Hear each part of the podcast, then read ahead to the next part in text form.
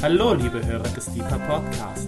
Dies ist der vierte Teil der Lehrserie zum Thema biblisches Denken mit George Norwood. Wir wünschen viel Freude beim Hören und Gottes reichen Segen.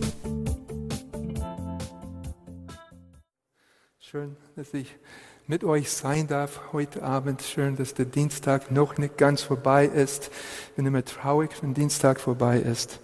Aber so Gott will, gibt es noch einen Dienstag. Wie auch immer.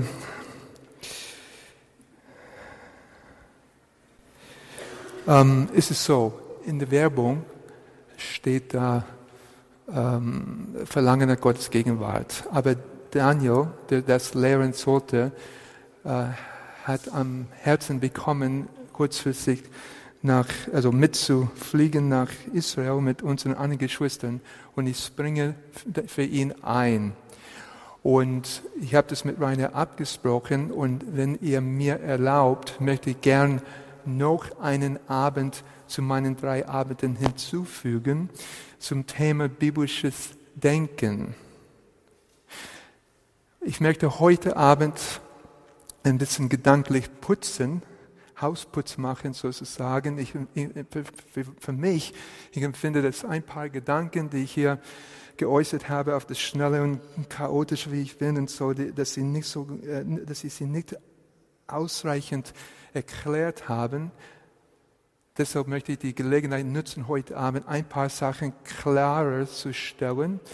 Und dann, ich möchte nicht, dass wir aufhören mit dem Fall Jerusalems 586, 87 vor Christus. Und ich möchte enden so äh, Hollywood-mäßig mit Happy Ending.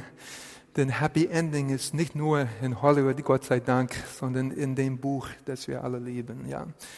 Die Bibel hört nicht auf mit Eloi, Eloi, Lama Sabachthani, sondern Halleluja, denn der Herr unser Gott hat mit regiert, oder ist besser, besser also biblischer ausgedrückt. Ähm, und er wird alle Tränen von ihren Augen abwischen. Okay, Kapitel 21. Auch heute Abend möchte ich gern mit die, mit den paar Bibelstellen beginnen. Ich habe gerne einfach ein paar Bibelstellen immer als Überschrift und diese Reihe, diese Serie über das Thema biblisches Denken habe ich immer begonnen mit, oh, was ist das? Meine Gedanken sind in euer Gedanken. Das ist äh, Jesaja 55.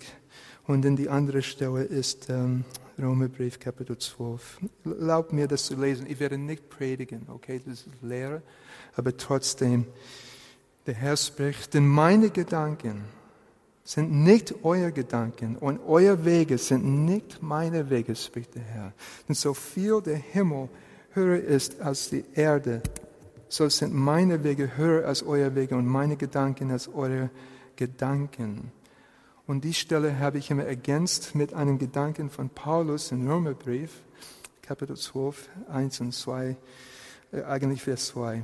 Und seid nicht gleichförmig dieser Welt, sondern werdet verwandelt durch die Erneuerung des Sinnes, dass ihr prüfen merkt, was der Wille Gottes ist, das Gute und das Wohlgefällige und Vollkommene. Und dieses Wort hier durch die Erneuerung des Sinnes, ja, eine Genossi tu nous, möchte ich gern übersetzen, ähm, durch die Erneuerung des Denkens, also werdet verwandelt durch die Erneuerung des Denkens. Und so das Ziel ist, biblisch zu denken. Okay, ich, ich mache ein bisschen Ruhm an diesem Mikro schnell, aber ähm, biblisch zu denken. Und ich mache auch die Liste durch mit uns kurz und dann werde ich was zum Denken sagen.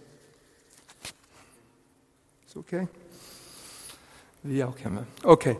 Äh, biblisches Denken. Die Liste war, ja, okay, heute Abend kriege ich das hin, weil Carsten und äh, Rainer so gut für mich gebetet haben. Biblisches Denken ist dialogisch.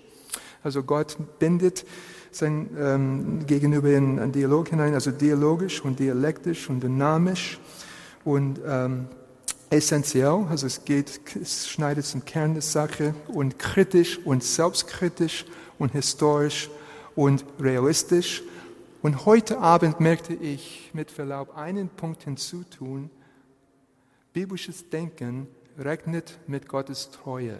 Biblisches Denken rechnet mit Gottes Treue. Es ist mir klar, dass in dieser Liste, dass bei dem letzten Punkt, dass ich abgewichen habe von der grammatikalischen Form, ist es so, dass die nächste Reihe, die ich hier lehren darf, wird über das Thema sein Grundaussagen der Bibel. Und das wird ein Punkt sein. Aber wie das auch sein mag, sein mag, biblisches Denken ist, haben wir konstatiert hier durch die drei Abende, ist dialogisch, dynamisch, dialektisch, kritisch, selbstkritisch, essentiell, historisch und realistisch. Realistisch. Wenn ihr mir erlaubt, möchte ich gern etwas klarer darstellen. Es kann sein, dass du das hier hörst in einem Podcast oder sitzt hier sitzt und denkst, okay, wenn wir hier von Denken reden und George redet da von Jeremia, sein großes Vorbild als Berater, nicht also Henry Kissinger oder Ernst Dietrich oder Hans Dietrich Genscher, was auch immer, die Leute, die auch sehr bewundere, aber Jeremia Ben Hilkiah, das ist mein Vorbild als Berater. Und, und ähm, ich rede von ihm, als ob das alles nur Denken ist. Und natürlich, der Satz fängt immer an, und das Wort des Herrn geschah mir so, oder so spricht der Herr und so weiter. Und es kann sein, dass du sagst, ja, wo ist hier die Inspiration? Meint George, dass, dass äh, die Propheten das alles nur ausgedacht haben? Nein, ich glaube an Inspiration. Ich glaube das äh, persönlich. Ich meine, ich habe auch was gemacht in der Exegese und was auch immer. Ich kann historisch kritisch mit, mit rumspielen. Aber ähm, persönlich bin ich überzeugt, dass jedes Wort der Bibel inspiriert ist vom Heiligen Geist. Dennoch ist meine Sicht von Inspiration komplex. Und ich meine, dass der folgende Gedanke dir helfen kann in deinem Umgang mit Gott, auch im Gebet, auch mit den Dingen, die Gott dir sagt. Ich möchte an dieser Stelle aufschlagen mit dir zusammen, so eine Stelle im Buch Jeremia. Danke an Monika, die mit mir immer durch die Bibel spazieren geht. Also Jeremia 23, Vers 18. Jeremia 23, Vers 18. Und ich möchte, dass wir uns merken, einfach den, also das Zusammenspiel zwischen Inspiration und und Denken von Propheten. Und ich glaube, die Aussage darf ich so formulieren, Gott, ähm, Herr, hilf mir, ich will nicht sagen, dass wir immer Gott wir verstehen, was er tut, aber wir so, äh, ich denke, ich empfinde, dass der Vater will, dass wir begreifen, was er will oder wo das hinausläuft. Sozusagen, was, was die Pointe ist. Ich lese die Bibelstelle hier von Leinwand. Zitat, also der Jeremia ist hier in einem Konflikt mit den falschen Propheten und er sagt, denn wer hat im Rat des Herrn gestanden, dass er sein Wort gesehen und gehört hatte? Wer hat auf sein Wort gelauscht und gehört? Diese, der erste Satz, wer hat im Rat des Herrn gestanden? Und wenn du deine Bibel liest, du merkst, dass die Propheten, sie standen im Rat des Herrn. Die waren irgendwie eingeladen, zu lauschen, zu verstehen, was Gott vorhat mit Israel, mit Juda, mit dem kommenden Messias und so weiter. Die sind, der Prophet ist eingeladen, in Rat des Herrn zu kommen in, was ist ein modernes, in, in, in Besprechung zu kommen mit Gott und zu verstehen, was Gott tut. Und äh, ich, ich, erlebe mindestens das in, in einem Dialog mit Gott. Ja, Entschuldigung, aber ihr, ihr, kennt uns alle hier im Gebetshaus. Und dieser Dialog mit Gott, dass Gott irgendwie, er will, dass ich das verstehe, was er tut, was er vorhat. Und ich gebe ein Beispiel, dass wir das etwas Plastisches sehen. Wir haben diese Stelle auch angeschaut. In Jeremia Kapitel 1, wie fängt das an mit Jeremia? Jeremia Kapitel 1, 11 bis 14 ist sehr dialogisch natürlich, mit viel Fragen und so weiter. Aber so fängt das Buch an, sozusagen. Nach der Berufung, denn das Wort des Herrn geschah zu mir, sagt Jeremia. Eine Frage natürlich. Was siehst du, Jeremia? Und ich sagte, ich sehe einen Mandelzweig, hebräisch Schoked. Und der Herr sprach zu mir, du hast recht gesehen, denn ich werde über mein Wort wachen, Schoked, ja, ich werde über mein Wort wachen, es auszuführen. Noch einmal, 13. Und das Wort des Herrn geschah zu mir zum zweiten Mal, Frage, was siehst du? Und ich sagte, ich sehe einen siedenden Top, äh, dessen Oberfläche von Norden hier geneigt ist. Und der Herr sprach zu mir, von Norden hier werde ich das Unglück losbrechen über alle Bewohner des Landes. Landes. Und siehst du, sehen wir, wie Gott Jeremia einbindet, einbindet in Dialog und ihn einlädt, also er, er bringt ihn in seinen was war das Wort? In seinem Rat, Sod Hebräisch, was ist das Wort, das gerade in Elberfelde, in, in, sie stehen im Rat des Herrn oder sowas, ja, also Hasod, ja, Hebräisch. Also er bindet Jeremia ein in Gespräch, in diesem Gespräch, in diesem Dialog, sodass Jeremia versteht, aha, Gott wird über sein Wort wachen. Das ist natürlich eine schöne Verheißung für uns, aber was Jeremia weiß, das heißt, das, was Gott gesagt hat im fünften Buch Mose, Kapitel so und so, werde ich nachher lesen, das wird Gott jetzt tun. Okay, das, was, was Gott äh, vorher gesagt hat in, in den Propheten äh, oder in, in, in der Torah oder in Pentateuch, das wird er auch tun. Oder, in, hier, oder hier mit den, äh, also Probleme kommen von Norden hier. Es heißt, jetzt wird Gericht kommen und Gott lädt Jeremia ein, zu verstehen, was er tut und mitzudenken, mitzudenken. Was siehst du, Jeremia? Was tust du? Ich habe äh, äh, heutzutage einen sehr, was soll ich sagen, intensiven Dialog mit Gott. Und ich sage, Gott, ja, wie, was, wie soll das ausgehen? Was, wie soll es ausgehen? Und Gott sagt nicht das und das das. Er sagt immer, also mir sagt er immer, ja, was für ein Gott bin ich? Hm. Ich hätte gern ein Ja-Nein-Frage oder so, äh, eine Nein-Antwort, ja, oder ein großes grünes Licht oder ein großes rotes Licht oder was auch immer. Das, ja, aber ja, die Frage, ja, was, wie, wie kennst du mich? Was, was für ein Gott bin ich in deinen Augen? Ja, und dann, dann muss sie, ja, so dialogisch. und so auch hier. Er bindet Jeremia ein und, und sagt, denk mit, denk mit mein Wort werde ich jetzt ausführen. Was ist mein Wort? Und der mir denkt, ah ja, genau, da hast du gesagt in Torah, in Pentateuch, wenn das Volk nachher in, in, in, ins Exil geht und Buße tut, dann wirst du ihnen Heiligung schenken, du wirst ihr Herz beschneiden und so weiter. Und Gott sagt, ja, so, du denkst richtig, jetzt, du denkst mit und so wird es jetzt geschehen.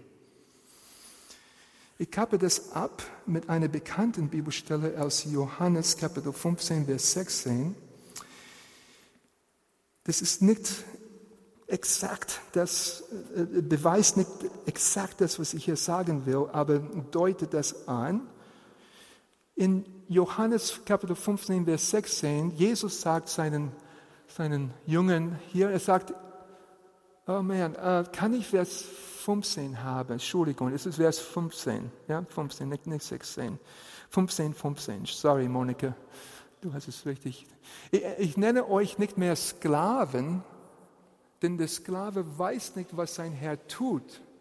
Euch aber habe, habe ich Freunde genannt, weil ich alles, was ich von meinem Vater gehört, euch kundgetan habe. Also der Sklave weiß nicht, was sein Herr tut, aber der, der, so der Sklave weiß nicht, was der, was der Herr tut, aber der, was der, der, der, der, der Angestellte, der Mitarbeiter, der etwas höher ist, der kommt in den Rat seines Chefs und er sitzt und er redet mit ihm zusammen. Also oft im Gebetshaus, ich darf euch das gar nicht sagen, aber ich habe Nein, das sage ich lieber nicht. Ähm, okay, ähm, in, in einer anderen Organisation, ich bin befreundet mit einem Chef von einer anderen Organisation, ja, und, und, und ich bespreche Sachen mit ihm. Und irgendwann mal kommt irgendwie ein, irgendwas für Mitarbeiter, äh, und, äh, aber weil ich enger mit dieser Person stehe, darf ich die Sache mit ihm besprechen. Du darfst an diese privilegierte Stelle kommen mit Gott. Er lädt dich ein, zu verstehen, was er tut in deinem Leben, in deinem Umfeld und manchmal sogar in der Welt. Und so deshalb möchte ich mit dieser Reihe uns ermutigen, biblisch zu denken, zu denken, wie Gott denkt. Ich kann nicht das denken, was Gott denkt, das wäre arrogant. Und ich bin schon arrogant genug. Ja, sorry. Ja. Aber, aber, aber wie Gott denkt, er will, dass du denkst, wie er denkt. So dialogisch, dynamisch, ja, es ist nicht immer das Gleiche. Dialektisch, es ist mal so, mal so. Kritisch, einfach für alle das sagen, das heißt längst nicht, dass es stimmt. Ja. Äh, selbstkritisch, ich habe nicht immer recht. Ja, essentiell, also worum geht es hier? Historisch, oft sagt der Herr, ja, wie war ich damals? Und wie habe ich damals getan? Oh ja, Gott, das stimmt, da hast du das gemacht. Ja, historisch und auch realistisch. Realistisch. George sagt nicht, auch wenn alle dich leugnen, will ich nicht leugnen, sondern sag lieber, führe mich nicht in Versuchung. Das ist realistisch. realistisch. So, ich missachte oder schätze die, ähm, die Inspiration nicht. Ich, für mich ist jedes Wort der Bibel wirklich inspiriert, aber ähm, Gott lädt uns ein zu verstehen, wie er denkt und zu verstehen, was er will und in welche Richtung das geht in unserem Leben, unserem Umfeld und darüber hinaus manchmal. Und deshalb rede ich hier von biblischem Denken, weil der, der Prophet bekommt einen Eindruck, bekommt ein Wort und er versteht, worum es geht und er formuliert dieses Wort aus in seiner Sprache. Es ist mir klar, dass Hesekiel und Jeremia, die haben den gleichen Gedanken. Wenn Hesekiel redet von ähm, neues Herz und einem neuen Geist in Kapitel 36, das ist wie Jeremia in Kapitel 31 Gesetz auf das Herz schreiben. Aber Jeremia sagt es in seiner Sprache und Hesekiel sagt es in seiner Sprache. Beides ist inspiriert, aber die beiden Propheten, sie denken mit Gott und sie kommunizieren das auf, der, auf ihre Weise, weil ihre Weise kongruent ist für ihre Zuhörer.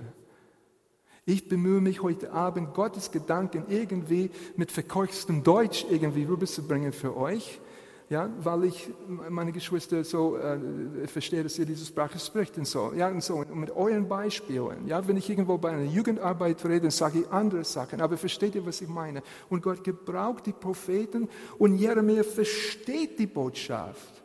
Er denkt mit. Und Hesekiel und Daniel und so weiter. Sie denken mit. Und so, wenn wir hier von biblischem Denken reden, ist es nicht, dass die, dass die ähm, Inspiration irgendwie nicht wertgeschätzt wird, sondern das ist für mich biblische Inspiration ist, Gott inspiriert mit einem Gedanken und er hilft mir zu verstehen, warum es geht und was er damit will. Okay? Ich will, dass dein Vertrauen wächst. Ich will, dass du lernst, mehr zu vertrauen, ohne ständig auf Ergebnisse schauen oder was auch immer.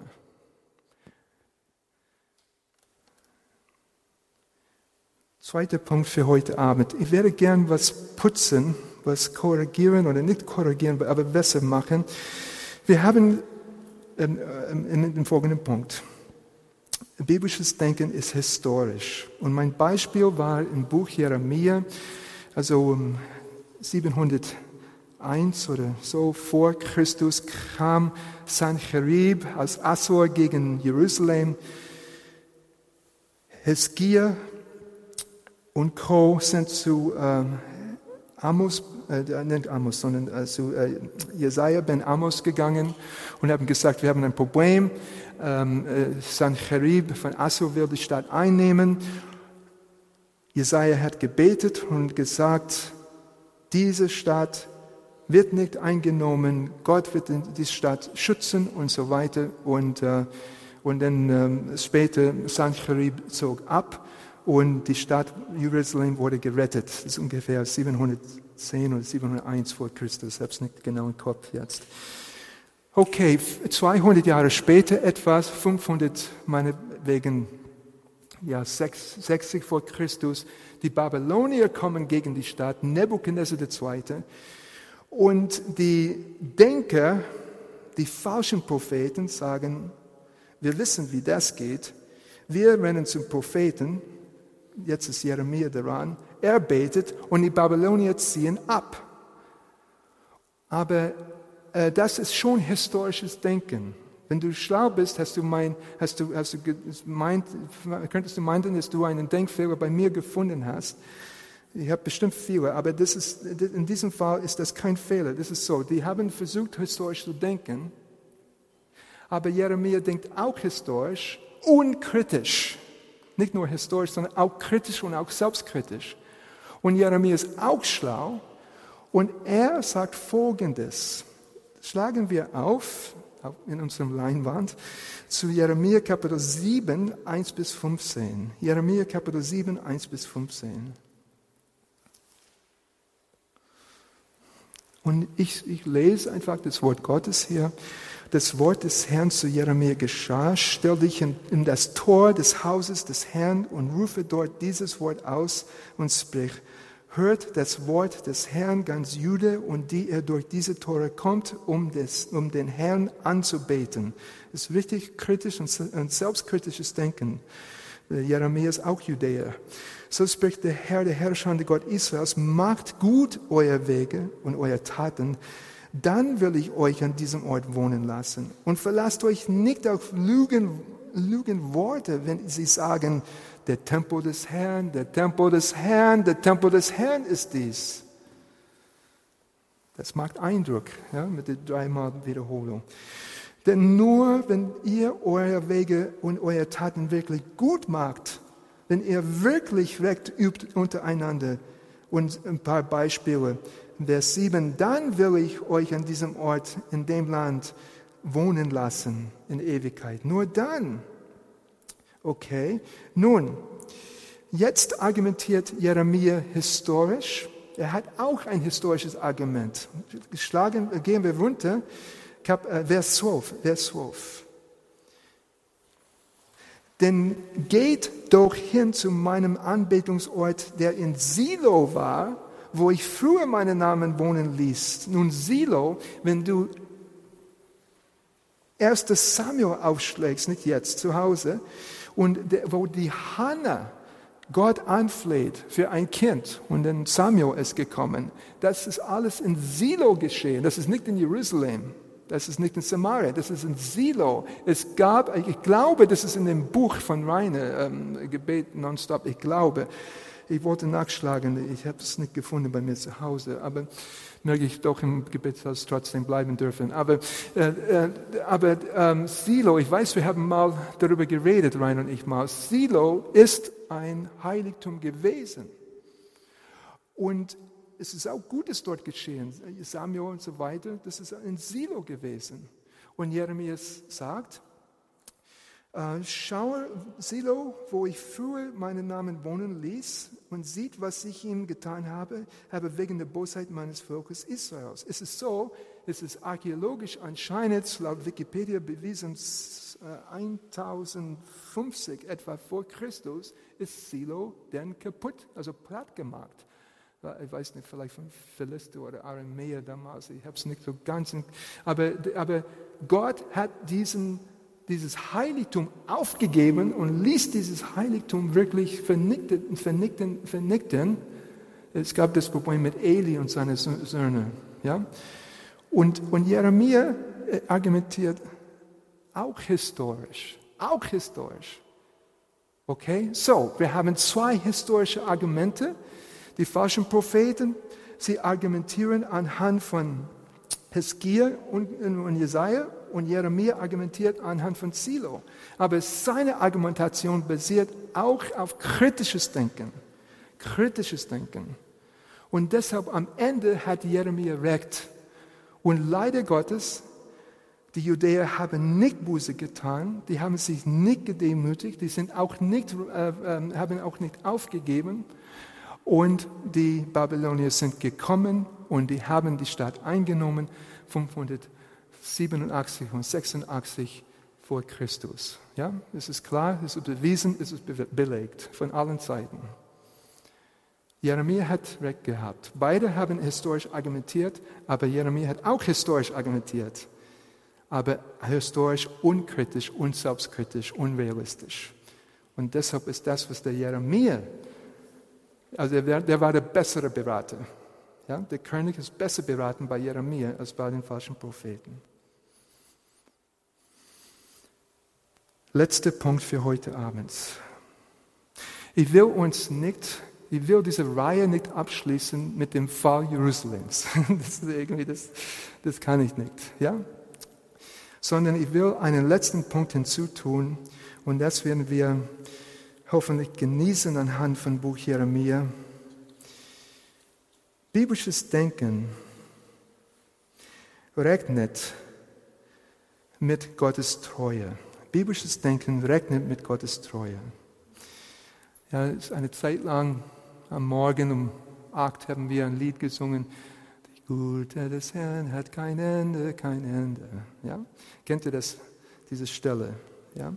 Also ich, äh, das ist aus Klagelieder, Kapitel 3, Vers 22 und 24, eine Grundaussage der Schrift.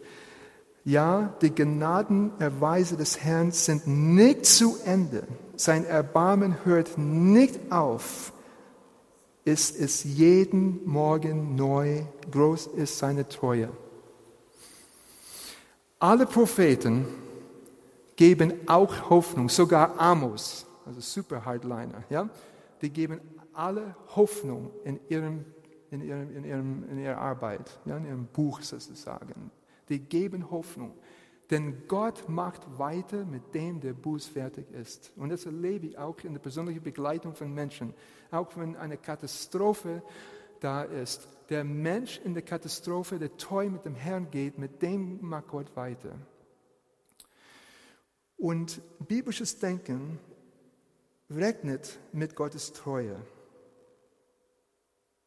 Eine, eine, eine wichtige Stelle in der Bibel und eine ganz, ein bisschen um zu spielen, eine ganz tolle Stelle.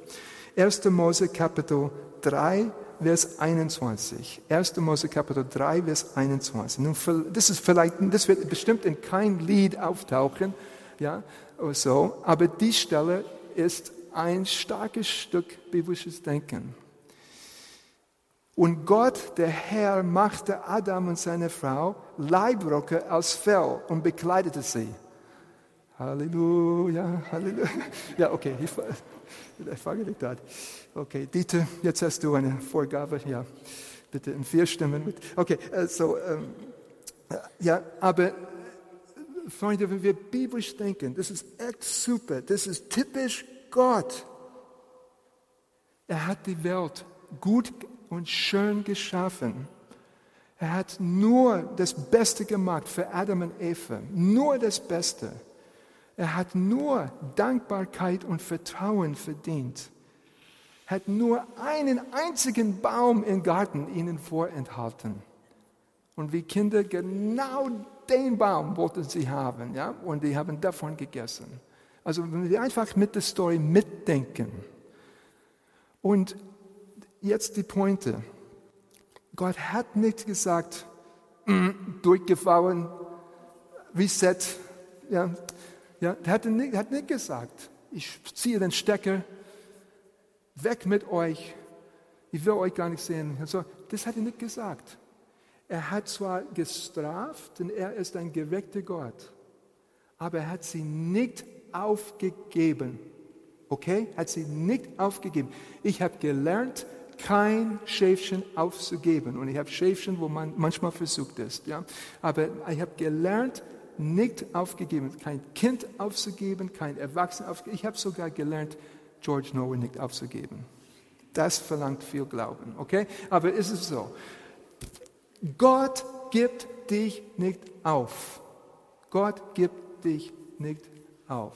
Ja? Gott gibt dich nicht auf. Seine Liebe hört nicht auf. Und Gott hat Adam und Eva nicht aufgegeben, sondern er machte, also es, er hat eine gerechte Strafe, er hat es gemacht. Also mein kanonischer Satz ist, Gott ist gut, aber nicht doof. Ja, also wenn du lang darüber meditierst, wirst du weise. Also Gott ist gut, aber nicht doof. Ja. Er hatte eine Strafe durchgeführt, aber er gab sie nicht auf. Und er hat einen Weg gemacht, einen Weg gemacht, so dass es weitergehen kann. Okay, und wir kennen alle die christologischen Bezüge hier in diesem Satz. Aber versteht ihr, was ich meine? Die waren Nacht, die waren durcheinander und Gott deckte ihre Scham und machte einen Weg, sodass sie weitergehen können. Freunde, wie oft erlebe ich das? Ja, in der Begleitung oder was auch immer, oder vielleicht irgendwie in meinem äh, eigenen Leben, weiß nicht mehr was, aber äh, ja, wo irgendwas und denke, oh, Jesus, so peinlich, oh Gott. Und er deckte meine Scham und machte, äh, machte einen Weg auf, sodass ich weitergehen konnte. Ich bin, was haben wir gerade gesungen, Carsten? What a merciful, merciful, merciful God. Man, es ist, ist super. Ja, genau. Er, so ist er. Er ist nicht okay, er ist konsequent und so weiter, aber er macht einen Weg, sodass es weitergeht. Er, er, er deckt eine Scham zu. Wir haben gerade gesungen äh, heute Morgen Kreuz, äh, Platz wo Shame und ja, und also der mag das, der mag das, aber der gibt dich nicht auf, der gibt dich nicht auf, der gibt dich nicht auf, gib du dich auch nicht auf.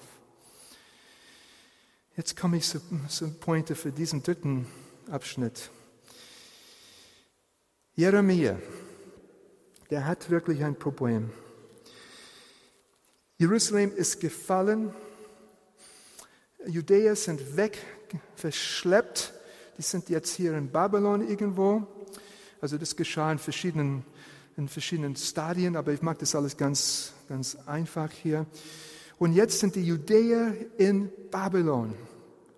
Jerusalem eingenommen. Ich, meine, ich, muss, es so vorstellen, äh, morgen wach, äh, als ob wir morgen aufwachen würden, das ist ihre Jahres, und die ISIS äh, Jerusalem eingenommen hätte. Ja? Sowas. Und, und sie dachten, oh, jetzt ist Gott fertig mit uns, jetzt ist aus, jetzt ist nichts mehr. Aber Jeremia der ist realistisch und selbstkritisch und so weiter, aber er weiß, dass Gott treu ist. Er ist treu und er gibt seine Kinder nicht auf. Und er sagt, nee, es ist nicht so, wie du es denkst, sondern Gott sagt Folgendes. Jeremia 29, 11. Jeder kennt das. 29,11. Denn ich kenne ja die Gedanken, die ich über euch denke, spricht der Herr. Gedanken des Friedens und nicht zum Unheil, um euch Zukunft und Hoffnung zu geben. Das ist typisch biblisches Denken. So ist Gott. Das hätte Gott gleich Adam und Eva sagen können. Denn ich kenne meine Pläne für euch. Des Friedens und nichts um zum Unheil, um euch Zukunft und Hoffnung zu gewähren. So deshalb ich organisiere, dass es euer Scham gedeckt ist und dass es weitergeht. Typisch Gott. Biblisches Denken regnet mit Gottes Treue. Wie kommt Jeremia zu diesem Punkt? Und jetzt will ich das nur ein klein bisschen in Detail mit euch durchdenken. Die Logik vom Buch Jeremia. Das Problem im Buch Jeremia, das Problem für Jeremia ist folgendes. Die, äh, also in Torah, im Gesetz, es steht da, wenn du diese Dinge tust, wirst du leben. Das ist, äh, was ist das, Leviticus 18 irgendwo. Ja? Wenn du diese Dinge tust, sollst du leben. Wenn du, wenn du diese Gebote tust, wirst du leben, andere Stellen. Gehorsam ist gefragt. Jeremia aber hat verstanden, das Volk kann nicht das Gesetz erfüllen. Das geht nicht. Die können es nicht. Das sagt Jeremia deutlich in verschiedenen Stellen. Also äh, biblisches Denken ist realistisch. Hier schlagen wir auf Jeremia Kapitel 18, Vers 11 und 12. 18, Vers 11 und 12. Und nun redet zu den Männern von Juda und Bewohnern von Jerusalem und sage, so spricht der Herr, siehe, äh, pass auf, ich, es, es wird schlimm sein, kehrt doch um, jeder von seinem bösen Weg. Vers 12, aber sie sagen, es ist umsonst, es ist umsonst, wir können nicht umkehren. Und deshalb sagt Jeremia später, Jeremia Kapitel 17, Vers 9 bis 10, Jeremia checkt das, er ist ein super er ist ein super Berater und ein guter Psychologe. Er sagt, trügerisch ist das Herz, mehr als alles. Und unheilbar ist es. Wer kennt sich mit ihm aus? Ja, es ist nicht nur du hast manchmal ganz schräge Gedanke, alle haben das. Ja, es ist einfach, das Herz ist daneben manchmal. Das ist halt so. Ja, niederträchtig. Und also krank Krank ist das menschliche Herz. Krank. Entschuldigung an Humanismus. Ja? Entschuldigung. Entschuldigung, Sokrates, Aristoteles, Platon und so weiter. Okay, äh, äh, Jeremia, Vers, äh, Kapitel 3, Vers 22, kommt die Antwort. Kehrt um, ihr abtrünnigen Kinder, ich will eure Treulosigkeiten heilen. Heilen. Ich will keine Predigte, Taschenbücher und Konferenzen kaputt machen. Aber Heilung bei den Propheten, mindestens äh, Heilung hängt damit zusammen, dass, dass, dass, dass der, der Bruch zwischen Israel, zwischen Gottes Volk und dem Herrn in Ordnung kommt. Und Gott sagt, ich werde euer, eure Abtrünnigkeiten, euer krankes Herz heilen, dass ihr nicht mehr so daneben seid, sondern dass ihr gerade geht. Also Gott muss eine Lösung schenken. Eine weitere Stelle und dann ein paar Stellen zum Schluss. Jeremia versteht das. Herr, wir hätten gehorsam sein können, aber wir können nicht gehorsam sein. Unser Herz ist daneben. Du musst uns helfen. Die Hilfe muss von dir kommen. Denn in Jeremia Kapitel 31 Vers 18.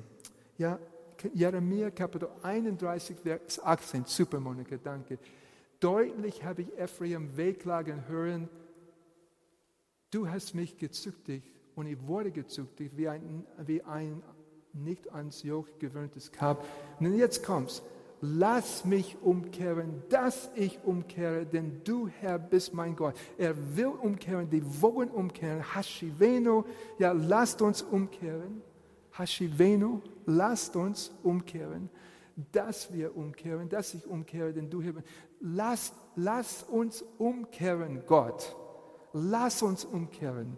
Bewirke, dass wir umkehren. Bewirke, dass wir dein Gesetz tun wollen, dass wir gehorsam sein wollen, dass wir gerade gehen wollen, dass wir Lust auf Heiligkeit haben. Was ist die Antwort? Was ist die Antwort?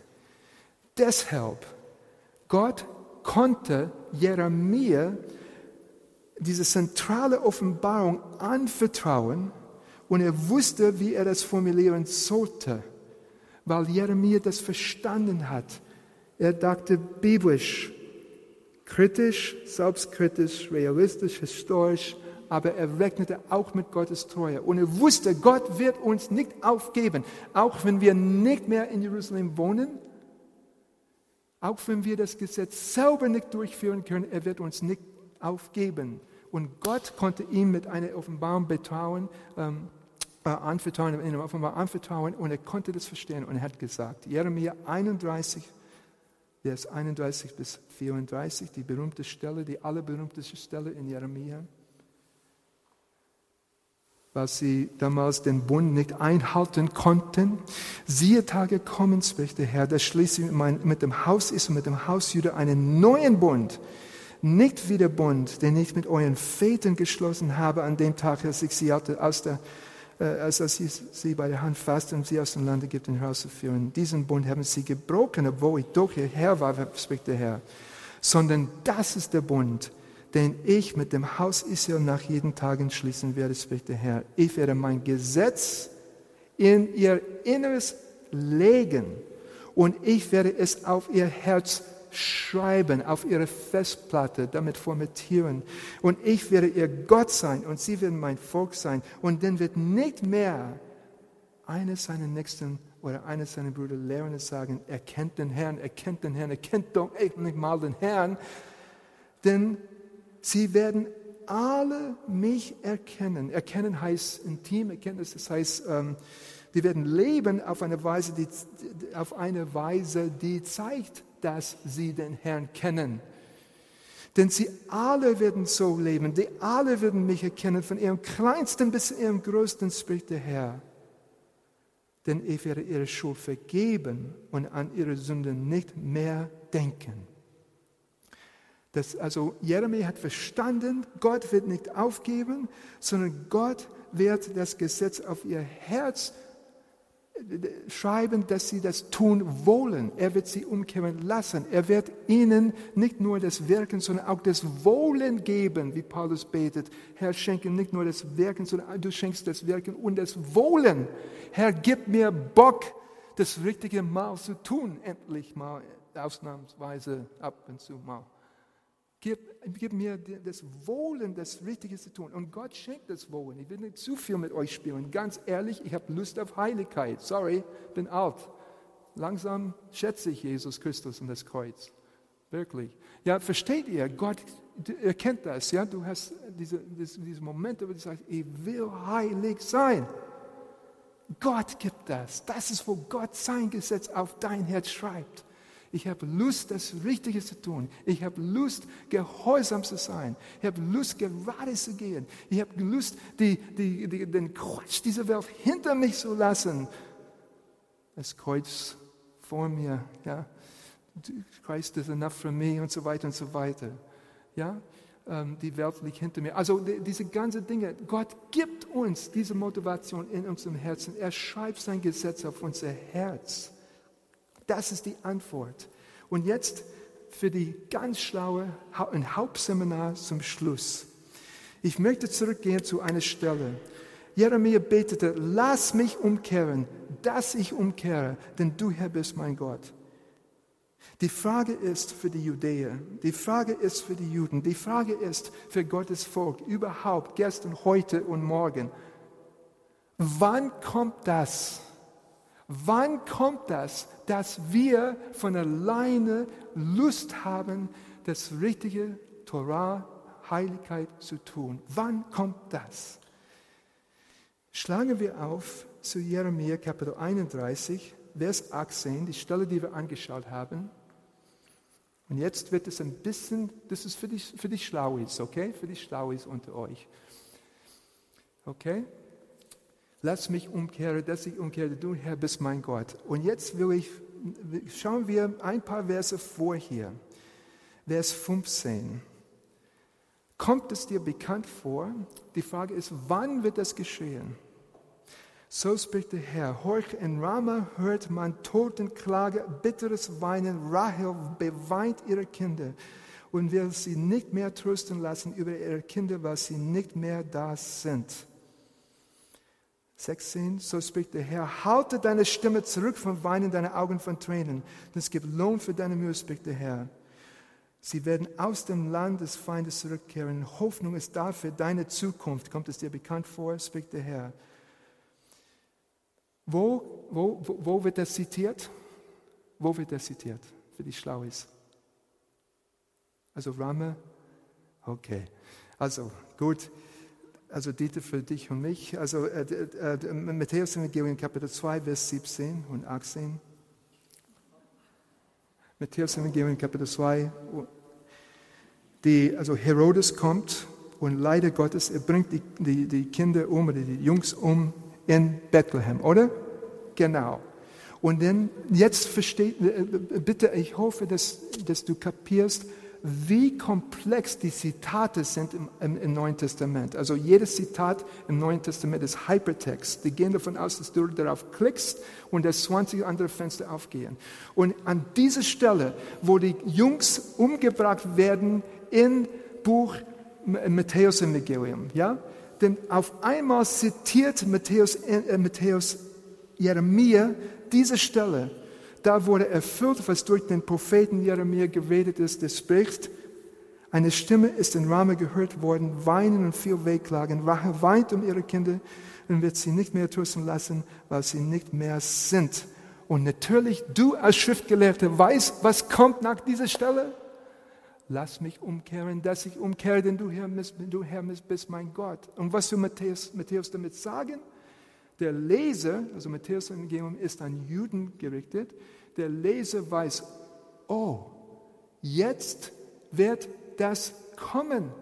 Jetzt kommt der Punkt, wo Gott uns umkehren lässt. Jetzt kommt dieser Moment, wonach wir uns alle sehnen. Und am Abend, bevor mein Herr zum Kreuz ging, er nahm den Kelch in seine Hand und sagte, Hakosazot, Habrit Chadesha, dieser Kelch ist der neue Bund. Und die Ohren der Apostel gingen auf und sie wussten, jetzt kommt's. Jetzt kommt der neue Bund. Jetzt wird das kommen. Gott wird uns umkehren lassen. Und deshalb sitzt du hier und ich hier auch heute Abend. Und deshalb haben wir in unserem Herzen diesen Wunsch, Jesus zu gefallen, gehorsam zu sein, Torah auszuleben, biblisch ausgedrückt. Denn Gott hat nicht aufgegeben, wenn wir nicht mehr konnten. Er hat einen Weg gemacht. Er hat sein Gesetz auf unser Herz geschrieben, hat uns umkehren lassen, hat den neuen Bund durchgeführt. Und deshalb sind wir hier.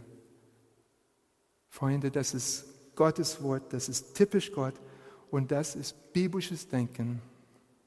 Biblisches Denken ist dialogisch, dynamisch, dialektisch, essentiell, kritisch, selbstkritisch historisch, realistisch. Aber biblisches Denken rechnet auch mit Gottes Treue. Rechne du bitte auch mit Gottes Treue. Denke du bitte auch biblisch. Denn meine Gedanken sind nicht eure Gedanken und eure Wege sind nicht meine Wege, spricht der Herr. Denn so viel der Himmel höher ist als die Erde, so sind meine Wege höher als eure Wege und meine Gedanken als eure Gedanken. So seid nicht gleichförmig dieser Welt, sondern werdet verwandelt durch die Erneuerung des Denkens, dass ihr prüfen merkt, kritisch untersuchen könnt, was der Wille Gottes ist, das Gute und das Wohlgefällige und das Vollkommene. Amen.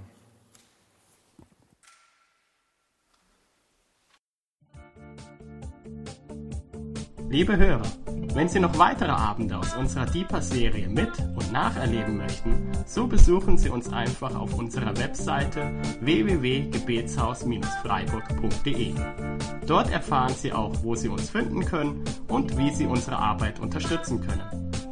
Wir hoffen, Sie hatten viel Freude beim Hören und wünschen Ihnen Gottes reichen Segen.